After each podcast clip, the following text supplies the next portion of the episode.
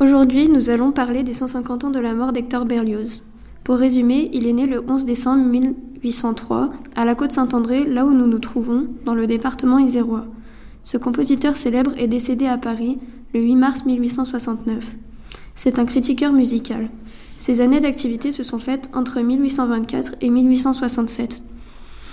Avec Alban, nous allons vous parler de l'entrée d'Hector Berlioz au Panthéon à Paris et de l'hommage fait au compositeur.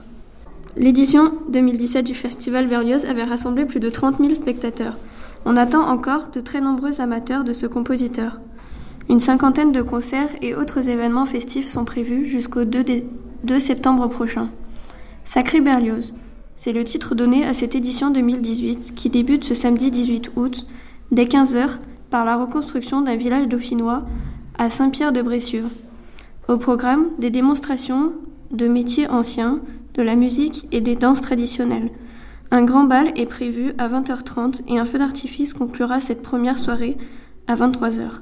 Dans ce festival, nous allons voir des concerts, des bals, des projections de films, conférés ou des conférences, parades équestres. Au total, une cinquantaine d'événements sont prévus autour de la musique de Berlioz. Tout le programme est retrouvé.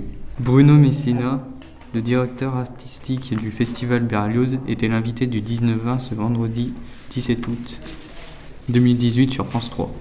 Toutes ces sources nous viennent de France 3 Région. Lors des célébrations du 150e anniversaire de la mort de Berlioz, des personnes proposent que le reste du compositeur soit transféré au Panthéon. Cette idée n'est pas nouvelle. Mais rien n'est sûr. On ne sait pas ce que le chef de l'État en pense, puisque c'est lui à qui revient la décision de faire entrer des personnalités au Panthéon par décret. Si cela devrait se faire, Hector Berlioz serait le premier musicien à être honoré dans le temple, mhm. situé dans le 5e arrondissement de Paris. Le Panthéon ne compte que 7 artistes parmi ses, parmi ses résidents, 6 écrivains et, et un peintre. Par exemple, Émile Zola, un grand auteur qui entre au Panthéon pour son fameux J'accuse. Son engagement a transformé l'affaire Dreyfus et a permis de dénoncer l'antisémitisme en France. L'administrateur du Panthéon estime que Berlioz fait partie d'une petite liste de personnes faites pour y entrer, mais qu'il est très compliqué de le savoir à l'avance.